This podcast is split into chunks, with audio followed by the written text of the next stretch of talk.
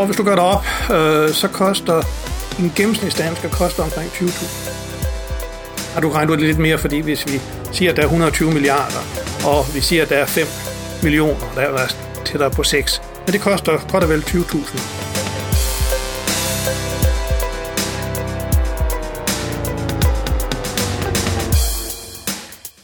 Velkommen tilbage til stetoskopet. I dag tager vi fat på et meget omdiskuteret emne, når det kommer til sundhedsvæsenet, og det er nemlig, hvordan vi styrer det. Som I jo nok ved, så er produktivitetskravet jo blevet suspenderet her for nylig, øh, på grund af en masse kritik fra klinikerne ude på hospitalerne. Men hvad er det her produktivitetskrav i det hele taget, og hvad er det, det gør godt for? Det er det, vi skal se på i dag, når det er, vi kigger på noget, noget nyt vi skal ikke længere kigge på måske behandlingerne og være helt ude på gulvet, men nu tager vi et yderligere skridt tilbage og se på, hvad er det, der får maskineriet til at virke? Hvad er det, der faciliterer, at der kommer penge ind? Ja, netop David. Man kan så at sige, at vi øh, tager simpelthen en tur helt op i helikopteren og ser på sundhedsvæsenet oppefra og ned. Vi skal nemlig undersøge, altså, hvordan er det egentlig, det her system det fungerer, og hvordan er det, at det er blevet styret, og hvordan er det, at det ligesom kan styres på den mest hensigtsmæssige måde, så borgerne bliver sikret, at de får mest mulig sundhed for pengene. Og før vi gør det, så tror jeg, at man skal nødt til at forstå, hvordan er vores sundhedssystem egentlig opbygget? Der er jo et begreb, der hedder et decentralt sundhedssystem, og jeg tror faktisk, du vil være den bedste af os to til lige at forklare det ganske kort, Hygon. Jo tak, jeg er smiret. Jamen, øh, det forholder sig simpelthen sådan, at vi jo i Danmark har et ret unikt sundhedsvæsen, fordi at det netop er så decentralt. Og øh, ganske kort, så betyder det simpelthen, at øh, det danske sundhedsvæsen styres på tre niveauer. På kommunalt niveau, som har ansvar for forebyggelse, sådan ordnet set, på regionalt niveau, som har ansvar for driften af hospitalerne og af praksissektoren, og slutligt på statsligt niveau, som har ansvar for at lægge den overordnede budgetmæssige ramme for hele sundhedsvæsenet. Og med afsæt i den forståelse, så tror jeg faktisk, vi kan gå ligesom ind til kernen og få tage fat i, i, i materien. Ja, og til at gøre det, der har vi simpelthen været så heldige, at vi har fået fat på en ekspert på området. Han vil præsentere sig selv her.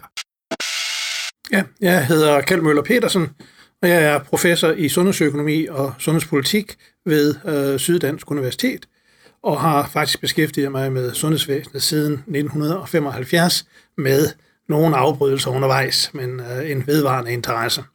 Ja, du har også skrevet flere bøger på området, har du ikke? Jo, jo. Altså, jeg har, ja, hvad har jeg skrevet? Jeg tror 20 bøger, hvis jeg tæller op. Ene forfatter eller medforfatter. Noget af det, det sidste, jeg har skrevet, det er en lille bog om prioritering i sundhedsvæsenet, og jeg har lige afleveret en, en bog til Munksgaard, der hedder Dansk Sundhedspolitik, og jeg har selvfølgelig også skrevet en, et par bøger om uh, sundhedsøkonomi, så jeg har dækket bredt og har i virkeligheden en bred interesse i sundhedsvæsenet. Mange af mine kolleger har sådan helt specielle områder, men jeg kan godt lide at, at brede mig lidt over det hele. Ja, som vi kan høre her, så er det i hvert fald en mand, der ved enormt meget om det her område, og har beskæftiget sig med det i lang tid. Ja, det må man i høj grad sige. Det er i hvert fald en person, som virkelig har blik for, hvordan øh, sundhedsvæsenet det fungerer sådan oppefra og ned. Og det er nemlig også med afsæt i hans viden, at jeg synes, det er vigtigt at måske betragte den nuværende debat, der har eksisteret og stadig eksisterer. Mm-hmm. Ja, netop. Ja, der har jo været rigtig, rigtig meget kritik af øh, den styringsform, øh, vi har i sundhedsvæsenet i dag, og også øh, meget kritik af besparelser og så videre, der har været på afdelingerne. Øhm, for nylig her i efteråret, der har der jo også været en masse enkeltsager med øh, læger, som, som har opsagt deres stilling, blandt andet på grund af produktivitetskrav med mere. Og øh, det her med besparelser i sundhedsvæsenet, det øh, spurgte vi også Kjeld om. Når vi ser på den samlede offentlige sektor, det er den samlede offentlige sektor, det er lige fra forsvaret over uddannelse til det sociale osv., jamen der har sundhedsvæsenet i en vis forstand været forkælet derved, at stigningen i sundhedsudgifterne har været større end til de andre sektorer. Og øh, det betyder jo så, at der er sektorer, der har haft negativ vækst eller meget lav vækst, for så at skabe rum til, at øh, sundhedsvæsenet har kunnet få mere. Så det vil sige, at over de sidste mange år, der har sundhedsvæsenets udgift per capita faktisk været stigende? Det har været stigende, ja. På trods af, hvad vi hører jo, at der er sparet, og der skal vi så bare huske, at når der bliver snakket besparelser, så er det jo et udtryk for, et, at man altid godt kan bruge mere end det, man får. ja. øh, og så videre. Men der har ikke været, øh, hvad hedder det, øh, egentlige besparelser. Jeg er jo så gammel, at det, og jeg har underkøbet en praktisk fortid. Øh, jeg har været det, der hedder amtsundhedsdirektør i Vejle Amt øh, i fire år sidst i 80'erne. Og øh, der havde jeg faktisk den tvivlsomme fornøjelse af at administrere rigtige besparelser. Det vil sige, at vi havde faldende sundhedsudgifter. Men det er egentlig undtagelsen. Siden har der været jævn vækst i sundhedsudgifterne, men spørger vi selvfølgelig de ansatte i sundhedsvæsenet og samtidig befolkningen, så kan man altid godt bruge mere.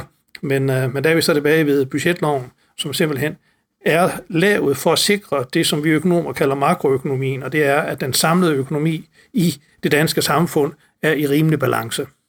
Hvordan har udviklingen i sundhedsvæsenet været sådan her historisk? Jamen det har dybest set været, at vi siden, ja i hvert fald 1970, hvor vi havde den første store kommunalreform, jamen der har vi haft et meget decentralt af sundhedsvæsen. Det havde vi også før, men der blev det systematiseret inden for rammerne af amterne. Og det, der hele tiden har været tænkningen med det decentrale sundhedsvæsen, det har været, at det skulle styres og ordnes lokalt på amtsniveau, eller for den sags skyld også på kommuneniveau, hvis vi taler nutiden, og ikke styres centralt fra staten, sådan som man for eksempel gør det i England. Og decentraliseringsfordele er jo simpelthen, at det kan tilpasses lokale forhold, og indtil kommunalreform 2, som kommer i 2007, hvor vi får de nuværende regioner, jamen der finansierede amterne en stor del af sundhedsudgifterne ved at udskrive en amtsskat. Øh, og det blev så ændret med øh, kommunalreform, hvor så øh, kommunalreform 2, øh, som førte til så, at pengene til regionerne, det blev udmålt som det, der hedder bloktilskud. Og øh, det betyder for praktisk formål, at hvert år i juni måned, så er der en forhandling imellem regeringen og danske regioner, som forhandler på vegne af de fem regioner. Og det, de forhandler om, det er i virkeligheden, hvor stort et beløb skal vi bruge på sundhedsvæsenet i det kommende år. Og det er cirka 120 milliarder.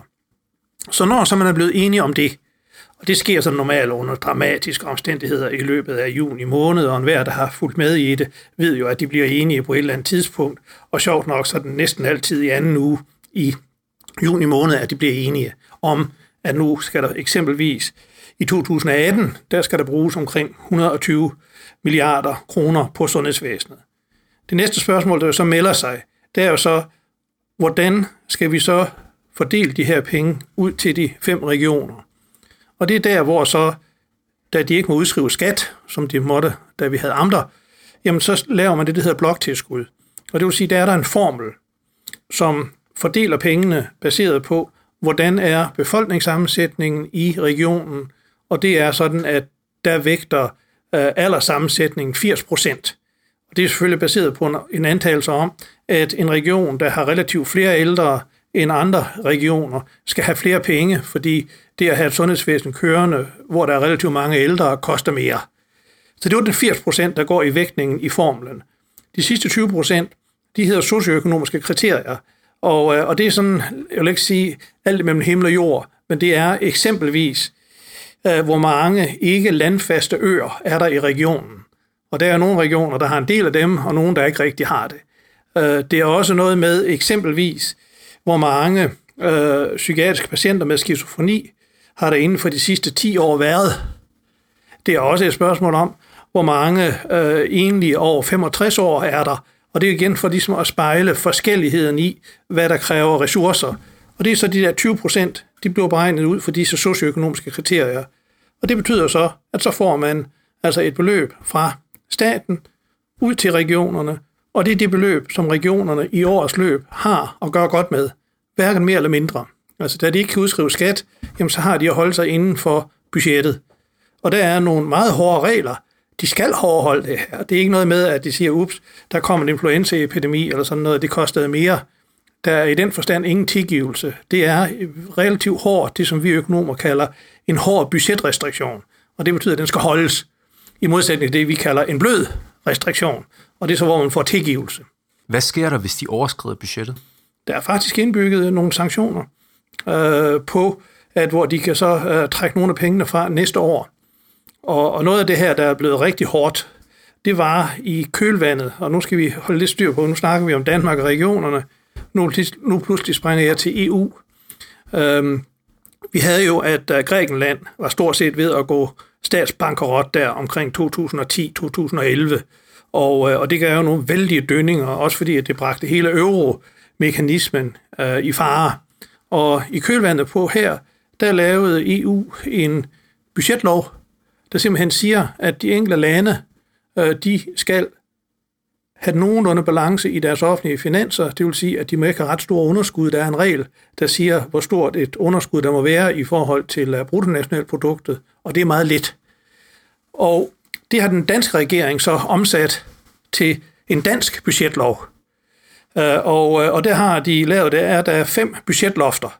Og det ene af budgetlofterne, det er for sundhedsvæsenet. Og, og det er, at man skal holde sig inden for den her ramme og om det bliver gjort rigtigt og gjort fornuftigt, der har man ovenikøbet sat det økonomiske råds formandskab på som kontrollent.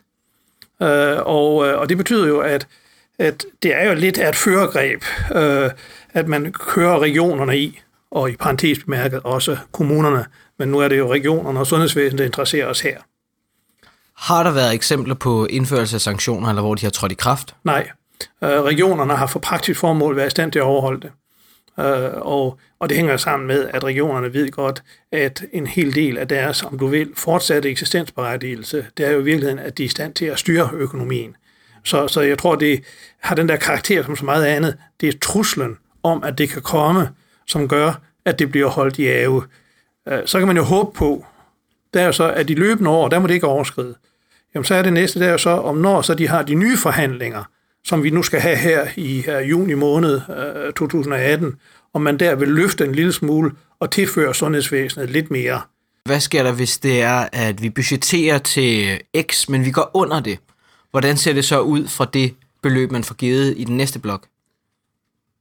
Hvis det utænkelige skulle ske, men lad os prøve at forfølge tanken, jamen så vil mange jo ligesom sige, at det betyder, at I kan klare jer lidt mindre. Og det betyder jo så, at der kunne være en tilbøjelighed til, og siger, ah, at så er det ikke sikkert, at stigningen skal være så høj næste gang.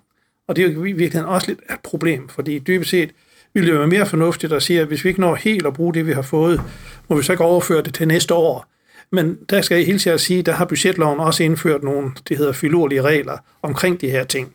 Så, øh, så, så i virkeligheden, så har vi den måde, det er skruet sammen på. Jamen, der er der helt klart incitament til at bruge de penge, man har fået. Og det er heller ikke noget, der, skal, der fører til, man havde sådan et billede i gamle dage, at inden i militæret, når det var sidst på året, så skulle de have brugt deres budget, og så havde de øvelser og kørt rundt i bilerne og brændte benzin af og så videre. Sådan er det ikke i sundhedsvæsenet. Men skulle det teoretisk ske, at man ikke når i mål, så vil det nok føre til, at man begynder at overveje, når det skal forhandles, om der har været for mange penge i spil. Og det er det, man kalder benzinafbrænding, ikke? Det er det, vi kalder benzinafbrænding, og det var normalt militæret, der blev brugt som, som eksempel. Og Altså, jeg kan høre, at det er jo vel en meget negativ konsekvens af den her styringsmodel. Ja, altså det, det, det er det i den her forstand, og man har også rundt omkring i regionerne, også lidt i amterne, haft lidt andre regler for sygehusene, fordi det her det er jo så staten vis-à-vis regionerne. Det næste spørgsmål, det er jo så regionerne vis-à-vis de enkelte sygehuse. Og, og der har regionerne rent faktisk haft nogle regler, at hvis man havde et uforbrugt beløb, så kunne der overføres til efterfølgende budgetår. Parallelt hermed havde man, at hvis man havde haft en budgetoverskridelse, så blev budgetoverskridelsen ført ind i næste budgetår, og så dermed reduceret, hvad der var til rådighed. Og det var for ligesom at give et incitament. Den mekanisme, som fungerede i hvert fald frem til budgetloven i øh, 2012, den er lidt svær at bruge i dag, også fordi budgetloven også sætter grænser for, hvad de må lave af den type af overførelser øh, lokalt.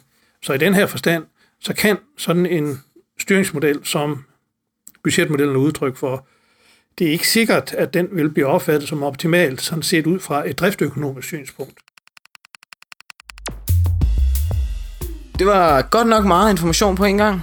Ja, det må du nok sige. Altså, øh, vi kom jo godt omkring det her med øh, bloktilskuddet, og også øh, hvordan at det bliver vedtaget alt muligt. Ja, og, men bloktilskud er jo ikke den eneste måde, hvorpå det er, at regionerne kan modtage et sum og finansiering på. Der er jo også andre, fik vi at vide. Ja, det er nemlig rigtigt. Altså, vi fik at vide, at øh, hvis det er, at hospitalerne og lægerne, så at sige, klarer det ekstra godt et år, og ligesom øh, får ja, lad os sige, tilsætte ekstra mange patienter, jamen, så kan de faktisk også få del i et aktivitetstillæg, hvorved at hospitalerne får lidt ekstra penge i godteposen. Det vil Kjeld fortælle lidt om her. Det, det er en lille smule kompliceret, men lad os lige holde lidt fast på det. Øhm, når man giver det her bloktilskud til regionerne, så gør staten det, at de trækker nogle få milliarder, og det er kun få, 2-3-4 milliarder ud, som de så kan bruge til at give til regionerne, når regionerne har leveret det, man mener, de skal levere for det budget, de har fået. Det er det, der hedder baseline i det her sprog. Øh, og så har de så en, en ting om, der siger, når så de er kommet op til baseline, så kan de få noget fra de her 2-3 millioner, som er i puljen, og det er mere aktivitetspuljen. Det hed faktisk, mens uh, sundhedsministeren hed Lars Løkke, der hed det faktisk Løkkepuljen uh, i den her sammenhæng. Og, uh, og det er for i virkeligheden at give et ekstra incitament til at lave mere og behandle flere patienter. Og så har de så også en lille snil uh, ting, fordi så siger de, ja, men det kan godt ske, at de har fået hidtil 75.000 for en, for en hofteudskiftning, og det er cirka prisen. Men, siger de, det dækker jo normalt alle udgifterne, faste udgifter osv., men når jeg så skal lave en ekstra hofte, jamen så er der masser af udgifter, de er afholdt. Og så gør det det, at siger, jamen så får I kun cirka 50% af den her takst. Og, øh, og det er mere, udgiv, eller mere øh, pulje, tak, eller mere puljetænkningen. Og hele tænkningen er simpelthen at sige, kan vi presse lidt mere ud af apparatet, og kan vi få det i godsøjne lidt billigere, fordi så har vi afholdt alle grunddriftudgifterne. Og, øh, og det har det, har, det kan teknisk set udgøre op til 5% af budgettet, af de samlede budgetter, sygehusene har fået. I praksis, der har det ikke været ret meget over 2%. Okay. Og det giver jo anledning til mange diskussioner, fordi øh, i øjeblikket har vi jo en diskussion i virkeligheden, om der bliver lavet for meget, underforstået at noget af det i virkeligheden er unødvendigt. Og øh, så er det helt klart, at hvis man har sådan en ordning, jamen den har jo indbygget i sig et incitament til at lave mere. Og det er jo godt, så længe at vi har folk på ventelisten. Og det har vi på nogle områder, men der er også andre områder, hvor ventelisterne heldigvis er ved at være væk. Og så giver det selvfølgelig anledning til debat, om det nu er så smart en konstruktion, som da den blev indført øh, i 2002. Det var da øh, for Rasmussen blev statsminister, og øh, Løkke blev, blev indrigs- og sundhedsminister. Og, og det kan godt ske, at noget af det er ved at have, have udtjent øh, sin, sin nytteværdi. Hvad hedder det? Nu hvor vi har sådan et system, et decentralt sundhedsvæsen, hvor det er, at øh, du har staten, kommunerne og regionerne, hvordan sikrer man så, at kommunerne for at mindske de penge, de skal bruge på sundhed, ikke bare smider patienterne over i regionerne, så at sige? Ja, eller omvendt. Øh, jo, men det er jo fordi, at der er, der er aftalt en arbejdsdeling. Øh, for det første så siger sundhedsloven, hvad er det, kommunerne skal løfte? Jamen, de skal for eksempel tage det, der i, i lovens terminologi hedder borgerrettet forebyggelse, hvad, hvad fag, sundhedsfaglige normalt kalder primært, det er livsstilsrelateret. Det er, det er kommunernes ansvar. Tilsvarende så har kommunerne også fået ansvaret for genoptræning efter hospitalsbehandling, med mindre at det er meget speciel genoptræning. Men hvis for eksempel jeg har fået en ny hofte, og jeg skal have en genoptræning efter udskrivning, så er det kommunen, der skal levere den ydelse. Det står også i loven. Det også står i loven, at kommunerne har ansvaret for misbrug, og det vil sige både alkohol og narko osv. Så, videre. så der er sådan set i loven en vis arbejdsdeling. Det er den ene del.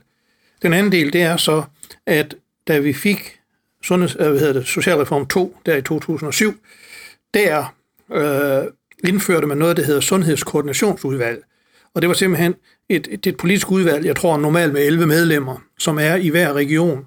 Og det udvalg har til opgave at udforme sundhedsaftaler, som gælder for regionen og kommunerne i regionen. Og i de sundhedsaftaler, der står der mere om arbejdsdeling. Der står også procedurer for, at øh, når jeg skal udskrives fra sygehuset, hvor stor en varsel skal der så gives til kommunen, hvis kommunen så at sige skal have tid til at bringe hjemmehjælp eller hjemmesygepleje på plads. Og det står så at sige nedfældet. Så i den forstand, så er der nogenlunde klare retningslinjer. Øh, og udfordringen vil nok være ikke så meget, om det er kommunerne, der skubber meget ind på sygehusene, mens kommunerne vil snarere sige, det er, at, kommun- at sygehusene skubber mere ud på kommunerne. Altså de siger jo eksempelvis, jeg tror ikke helt på det, men at fordi at patienterne udskrives hurtigere, at der er kortere liggetid, så fører det til et større træk på for eksempel den kommunale hjemmepleje, på øh, hjemmehjælpen og så videre, men det er i virkeligheden dårligt dokumenteret, øh, fordi det, der jo ligger i tænkningen, det er i virkeligheden at sige, jamen hør nu her, kan det virkelig passe, at vi stadigvæk kan have en reduceret liggetid? Fordi den er jo stadigvæk faldende, og hver gang sådan, så siger jeg, at det ikke fortsætte længere. Og så er det jo siger, og det kan kun lade sig gøre, fordi der overlades mere til kommunen. Jeg kan godt finde eksempler på, hvor det passer. Jeg kan også godt finde eksempler på, hvor det ikke passer. Ja, for man har også hørt meget om, at øh, der på afdelingerne bare bliver produceret så meget som muligt for ligesom at kunne få de her ekstra tillæg og sådan nogle ting. Vil, vil du sige, at det er et reelt problem? Nej, øh, jeg tror ikke på det. Øh, altså, det, det er i tale sat meget, og jeg har så, når jeg hører det, så har jeg sagt, jamen kan I ikke vise mig, at vi laver meget forskning? Kan I ikke vise mig forskningsresultater, der viser, at det er tilfældet?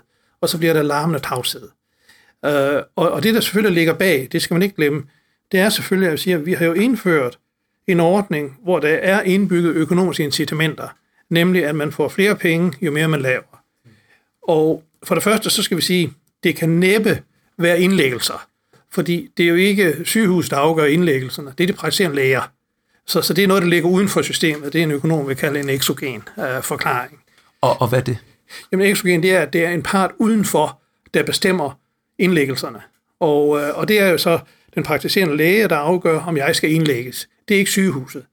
Øh, der, hvor det kan være relevant og har været diskuteret mest, det er jo ved ambulante ydelser. Fordi det er endogen, nemlig at det er sygehusene selv, der afgør, så at sige, hvor mange ambulatoriebesøg jeg skal have, når jeg skal til en kontrol. Øhm, eksempelvis, jeg har selv her for nylig været inde og fået en lille ambulant operation, og, øhm, og der var det interessant at notere det, for jeg havde tænkt, ah, nu vil de nok bede mig om at komme til en kontrol. Men på det pågældende sygehus, der var helt klart en tænkning, der sagde, Nå, det her, det behøver vi ikke at se dig for mere, og hvis der er noget, så går du til din praktiserende læge. På den anden side, så kunne man have sagt, hvis de går meget op i pengene, så kan du sige, at du har nok, at vi har en kontrol til.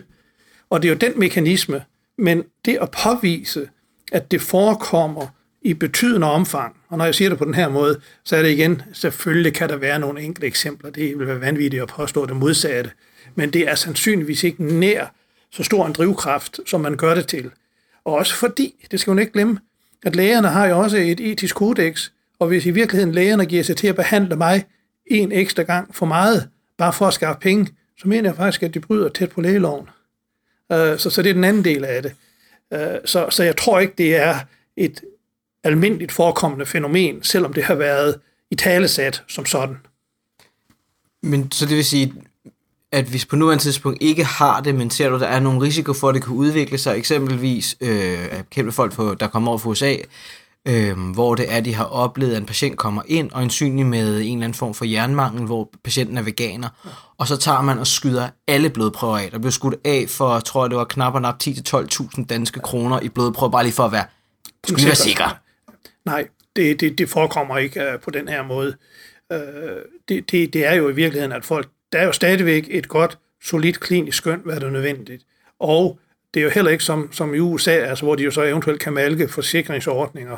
Så, sådan foregår det ikke øh, i Danmark. Det er langt mere er reguleret og langt mere normalt. Øh, og, øh, og det er også sådan, at der er jo selvfølgelig også nogle ting at sige, hvordan kontrollerer vi så omfanget af ambulant behandling, altså for ligesom at komme det til livs.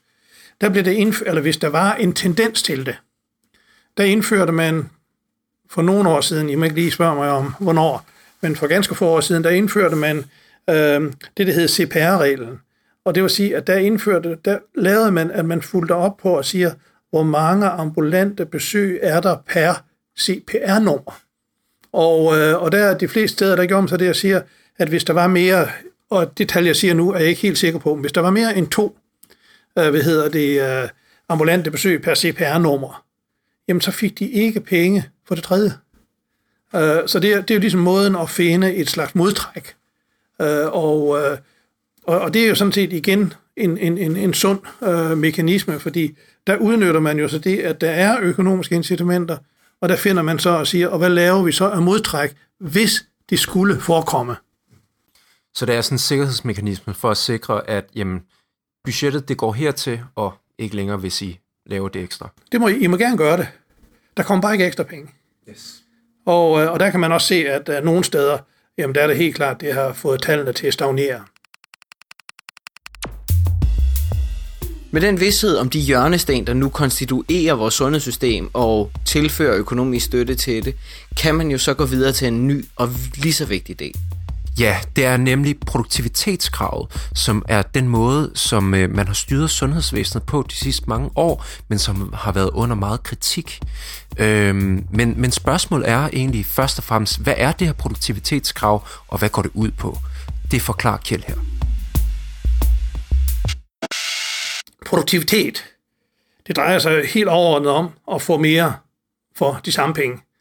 Og, øh, og det er helt klart, at hvis man har en situation, hvor væksten i sundhedsudgifterne er beskeden, så er det helt klart, at hvis vi så kan få mere ud af de penge, vi har, ved at øge produktiviteten, så er det en fidus. Og, og det, det handler vel om at skaffe så meget sundhed som muligt for pengene? Det er det nemlig, fordi det, der jo så er tale om, det er, at man siger, jamen, der er så indbygget et krav i den økonomiaftale, vi har talt om, da der blev lavet i juni måned. Og den har indtil i år sagt, og det har den gjort siden 2002, at der skal være en årlig produktivitetsvækst på 2 procent. Og, øh, og den er udformet på sådan en, en, en, en herlig måde, fordi øh, hvis man ser sådan, hvordan det er stillet op, og vi siger, at vi havde et samlet budget på 100 milliarder, bare for at have det, så gør man det og siger, så er der et krav på 2% produktivitetsvækst, ergo så skal I egentlig kun have 98. Men I får lov til at beholde pengene, så der skal I så bare lave 2% mere. Så Øh, det, der fører til produktivitetskrav, det er, at de stadigvæk så har de 100 milliarder, og ikke bare de 98, men så skal aktiviteten, og det er så det ambulante, det er indlæggelserne og så videre, så skal det stige med 2%. Og hvis vi lige drager linjen tilbage til den her aktivitetspulje, så kan I jo se, at vi har to mekanismer på spil, der øger aktiviteten, nemlig produktivitetskravet og aktivitetspuljen. Og, øh, og det har været vældig fremmende for aktiviteten. Det, der jo så er spørgsmålet, det er at sige, er sygehusene så i stand til at levere? Og det er kun sygehusene, der har det her krav. Det er ikke praktiserende læger og andre dele af sundhedsvæsenet. Er de så i stand til at levere en 2% produktivitetsvækst per år? Og det har man målt systematisk siden, jeg tror, 2003. Og der kommer hvert år op til jul, så kommer der opgørelsen for det foregående år. Og tager i gennemsnittet fra 2003 til 16, der har produktivitetsvæksten været cirka 2,3 procent. Så det er muligt. Og bare lige en lille bibemærkning. Den produktivitetsvækst er faktisk større end ude i det berømte private erhvervsliv, hvor man har et billede af, at der er umådelige store produktivitetsvækst til vækst, men gennemsnittet er faktisk lavere, end det er på sygehusene. Det næste spørgsmål er at sige, hvordan kan det så lade sig gøre? Og, og der skal man holde hovedet koldt spørger i fagforeningerne. Jamen så vil de jo sige, fordi vi løber hurtigere. Mit svar vil lyde, det er kun en beskeden del af svaret. Fordi vi skal sige, hvad er det, der giver øget produktivitet? Det kunne være ved, at man løber hurtigere. Men i virkeligheden, så er det økonomen vil sige, det er teknologi. Det er nye behandlingsmetoder. Det kan være en ny medicin, der skal ligge tiden ned. Det kan være en ny operationsmetode, hvor vi er gået over til altså non-invasiv, hvor man ikke behøver at åbne op, kigger operationer og den slags ting. Og der kommer der hele tiden, og så igen i virkeligheden nye behandlingsformer, som rent faktisk gør det lettere, gør det billigere, og man kan behandle flere. Og øh, en økonom, og jeg mener også, det kan dokumenteres, det jeg siger, det er i virkeligheden, at hovedkilden til produktivitetsvæksten, det er ny teknologi. Så er der også andre mekanismer på spil. Det kan også være bedre, øh, hvad hedder det, øh, tilrettelæggelse, arbejdstilrettelæggelse. Og det betyder netop ikke, når jeg siger bedre arbejdstilrettelæggelse, så er det ikke den primitive at sige, at nu pisker vi personale mere. Men det er at gøre det smartere. Der har lige været et øh, eksempel frem i medierne fra et af de jyske sygehuse, hvor de havde fundet ud af, at hvis de på operationsstuen begyndte at dele opgaverne imellem sig på en anden måde, at overlægerne godt kunne skubbe en seng ind, altså så videre, hvem der gjorde rent og gjorde klar til næste operation, og så videre. Ja, der gik man ved at se på det, forstået som teamarbejde, på tværs af faggrupperne. Der gik man fra, at den pågældende operationsstue, som vist nok primært blev brugt til fedmeoperationer, der gik man fra at kunne klare tre operationer om dagen til fem. Se, det er jo produktivitet. Og øh, skal man tro pressedækningen af det her, jamen så var det faktisk noget, der underkøbet fører til en større arbejdsglæde, fordi de kunne se, at de kom til at lave noget forskelligt, at de kunne se, at de faktisk kunne behandle flere øh, patienter, og at de heller ikke følte sig, at de, eller ikke følte, at de var blevet mere fortravlede. Øh, og og det, det er på nogle af de her områder, vi skal finde forklaring på produktivitetsvæksten, og ikke primært, eller ovenikøbet vil jeg sige, mindre ved, at man løber hurtigere. Selvfølgelig vil det også forekomme. Altså alt andet ville være tåbeligt. Men det er øh, kun en beskeden del af det, der er forklaringen på det. Det er ny teknologi, som det hedder i økonomisk jargon, og det er øh, bedre arbejdsrettelæggelse, så er der nogen, der siger bedre ledelse, men øh, jeg vil hellere lige have de to andre som, som dem, der står højst i min tænkning. Så du vil sige, kritikken af, at, altså, at det er svært at føde 2% hurtigere på fødegangene om året, den er forfejlet? Ja, fordi nu, nu lad os blive ved dit eksempel. Fordi øh, det, det er sådan, at man kan godt gøre det meget munter øh, og sige, at så skal der fødes øh, 2% hurtigere. Og det er selvfølgelig noget sludder.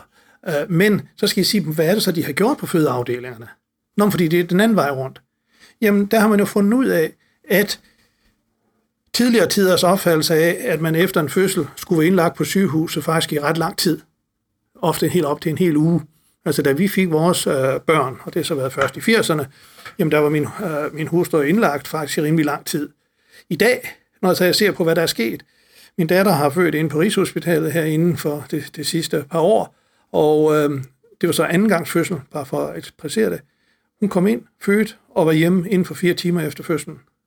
Se, det er en produktivitetsforbedring. Det betyder jo, at de med det samme kapacitet kan have flere fødende kvinder imellem. Og ikke, og det er jo heller ikke det, du mente, øh, men det, der er blevet gjort grin med, at sige, så skal vi føde 2% hurtigere. Men der er jo tale om en anden måde at bruge ressourcerne på.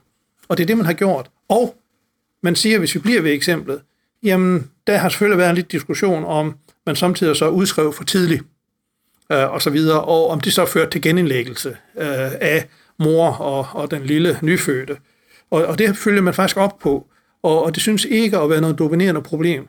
Men det er faktisk en god illustration også af, hvordan produktiviteten øges.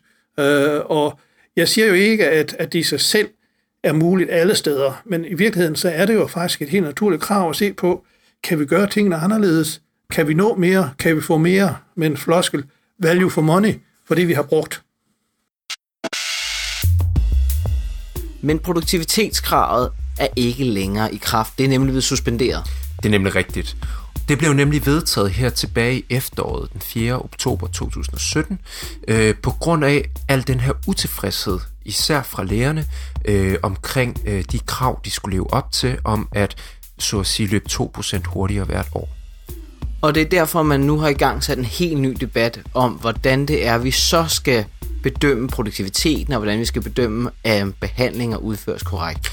Ja, og det, der er virkelig i søgelyset i øjeblikket, det er det, man kalder for værdibaseret styring. Øh, hvor det er, at man i højere grad kigger på, jamen, øh, om patienterne de ligesom har gode outcome-mål, og om patienterne er tilfredse med behandlingen. Og det vil Kjeld snakke lidt om her.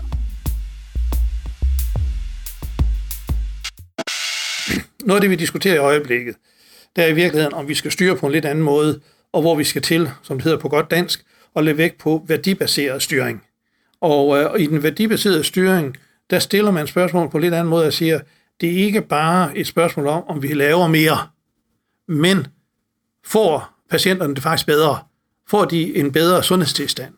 Og, øh, og det er det, man interesserer sig for. Hvis vi bliver ved min hofteeksempel, som jeg elsker, jeg har beskæftiget mig meget med det i tidens løb, jamen, så, så er det helt centrale her, det er jo så i virkeligheden, altså hvis jeg kommer ind og får en ny hofte, og det gør jeg så ofte, fordi jeg har smerter, jeg gør det ofte, fordi jeg har øh, svært ved at bevæge mig rundt, altså mobilitetsbesvær, jamen det er helt klart, at det man så skal interessere sig for, det var i virkeligheden, fik jeg reduceret mine smerter efter operationen, fik jeg min øgede øh, mobilitet, og så videre. Og det er det, man interesserer sig for, og, og det er en anden måde, ligesom at sige, vi skal selvfølgelig sikre os, at det er tilfældet. Og, og nogle steder, så behøver man ikke at lave målinger, der kan vi se det.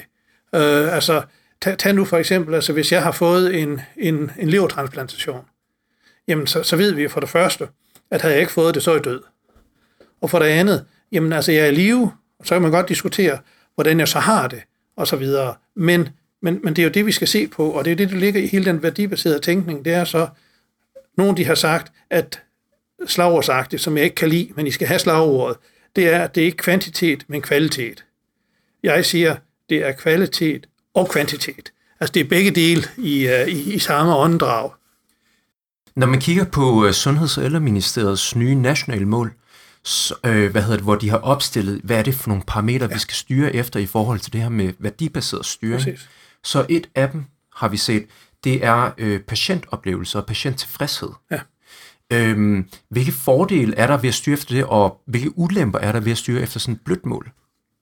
Øh, for det første, så har vi rent faktisk styret efter det i mange år. Øh, Vi begyndte at få de landstækkende undersøgelser af patienttilfredshed, hed det oprindeligt, men så blev det omformet til patientoplevet og så videre. Det har vi haft siden år 2000. Og, øh, og det har haft den der ting, at vi har sagt, jamen hør nu her, vi skal da høre, hvad er det patienterne siger, hvordan oplever de. Det kan godt ske, at de sundhedsprofessionelle siger, jamen du fik en fagprofessionel rigtig behandling. Men hvis det så har været i godsøjen en dårlig oplevelse, og dårlig oplevelse, det kan være alt fra, at de finder, at maden er under al kritik, at de har set, at der er for mange nullermænd øh, nede i hjørnet, øh, at udskrivningsproceduren med information fra sygehuset til den praktiserende læge eller til kommunen var for ringe. Og, øh, og det har man faktisk undersøgt helt systematisk. Jeg tror, man har gør det hvert år nu med, jeg tror, man spørger 180.000 eller 150.000. Det er rigtig mange. Og, øh, og det er simpelthen for at sige, at det er en af de parametre, der selvfølgelig skal lægges vægt på. Øh, sådan en som mig vil jeg nok sige, at den er meget vigtig. Mange sundhedsprofessionelle har før i tiden, det er nemlig under ændring, kan I godt øh, fornemme, de har før i tiden sagt, jamen de fik faktisk en adekvat behandling, og så har de bare været tilfreds. Og, øh, og det er kun en halvdel af billedet. Fordi det, jeg husker, når jeg har været på sygehuset, der er virkelig, jeg kommer jo på sygehuset med en forventning om, at jeg får en fagprofessionel, korrekt behandling. Og så er det det, jeg husker fra sygehusbeholdet. Det er, hvor lang tid ventede jeg. Jeg nævnte før, at jeg har været til en lille operation her for ikke så lang tid siden, og øh, jeg var sat til, jeg tror kl. 13, og den dag var de så forsinket, så jeg ventede i, i to timer. Skal det så tælle ned? Men de forklarede mig så, fordi der er vi tilbage ved kommunikationen, fordi det der bare siger, at du må vente to timer, øh, og så være tilfreds med det. Men det de forklarede, det var jo i virkeligheden, der havde været sygdom, og de havde faktisk om morgenen haft følgende valg. Det var, skulle de vælge at lukke en af operationsstuerne, for så at køre de andre igennem til tiden?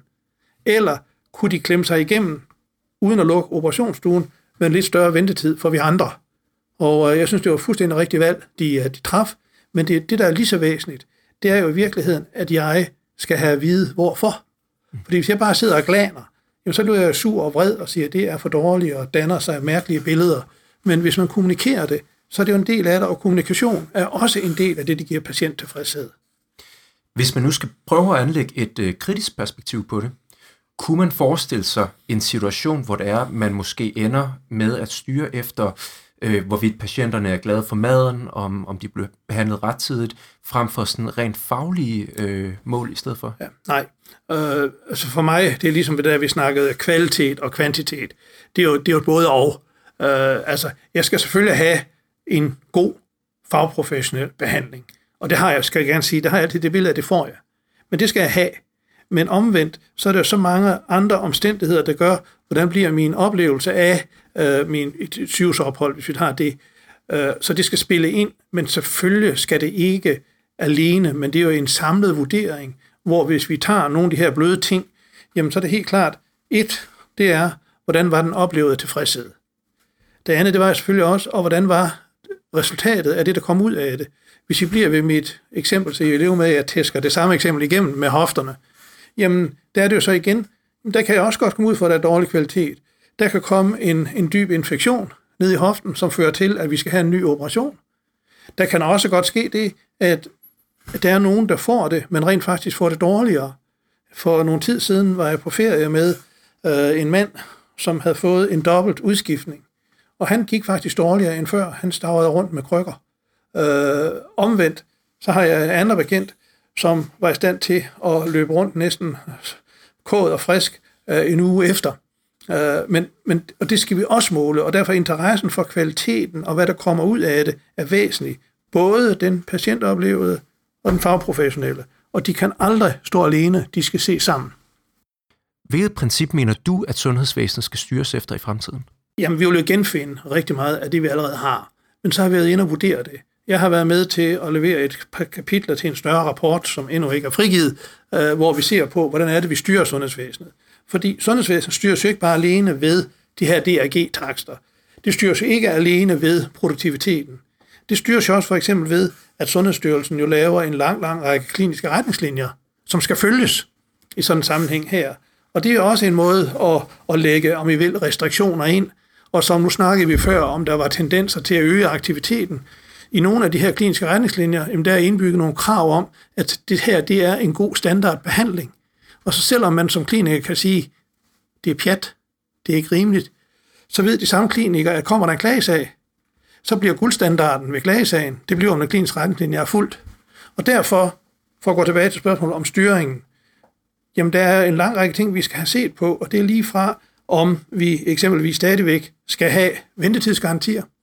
Det sætter jo systemet under pres. Til om vi skal have, hvad hedder det, øh, om, vi, om vi skal have kliniske retningslinjer, til om vi skal have og bruge mere systematiske databaser med oplysninger om de kliniske resultater. Der findes for eksempel en database for resultaterne af hofte, øh, alloplastikker osv. Og det er det hele, der er i spil.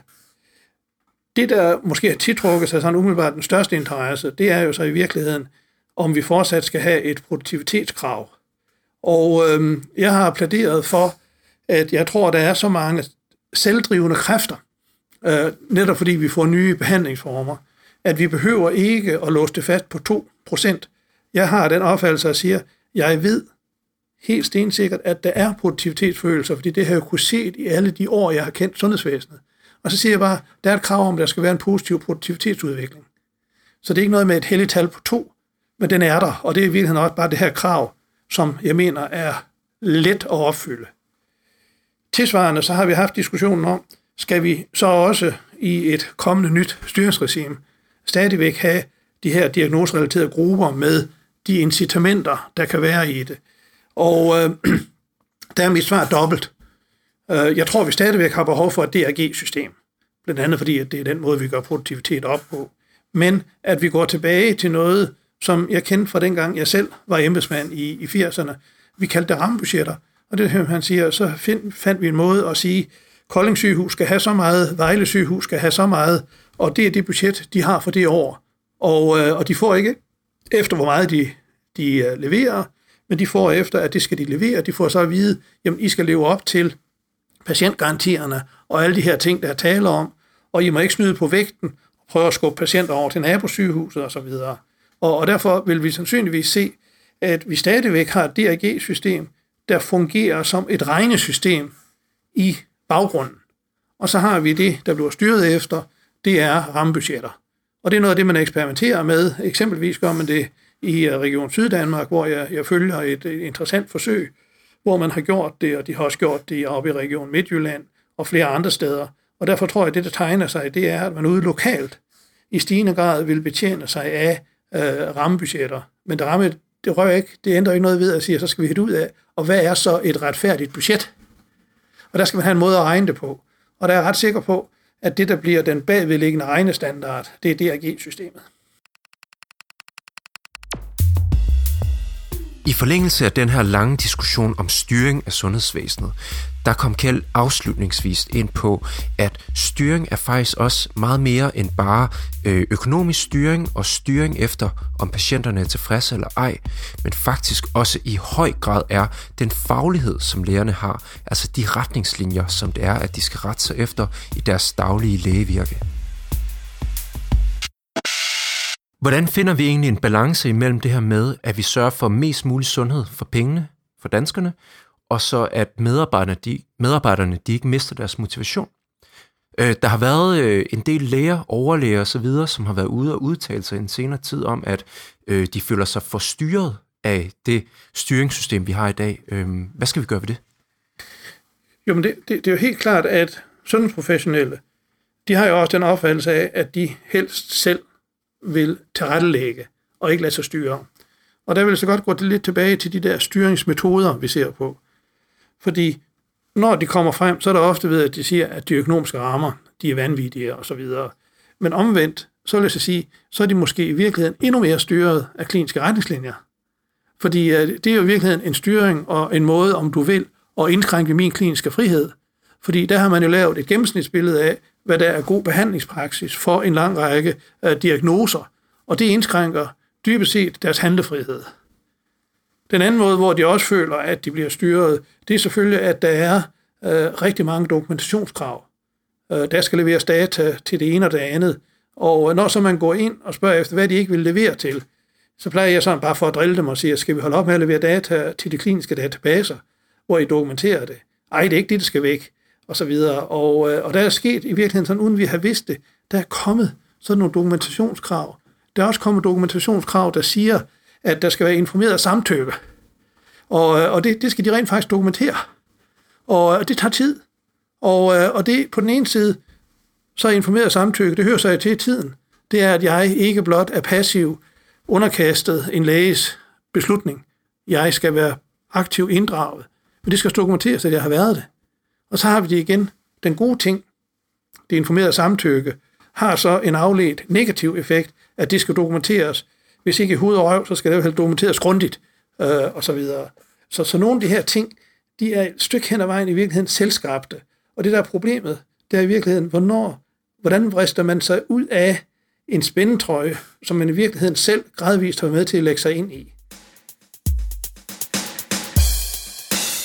Jeg vil i hvert fald sige, at det har været enormt interessant med min hovedsagelige medicinske baggrund at få en øget forståelse for den økonomiske og finansielle støtte til sundhedsvæsenet, som gør, at det faktisk kan eksistere, specielt i forhold til den her styring.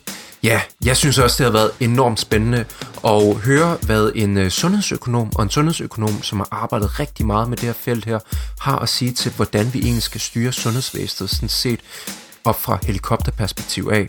Også især fordi, at det er et perspektiv, som jeg synes øh, kan være ret overset i den her kritik, der har været af styringen af sundhedsvæsenet her i løbet af efteråret.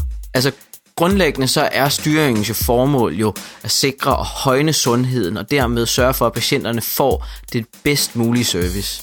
Ja, netop. Det handler jo om at fordele og bruge de her penge, få penge, som vi har i sundhedsvæsenet på bedst mulig vis.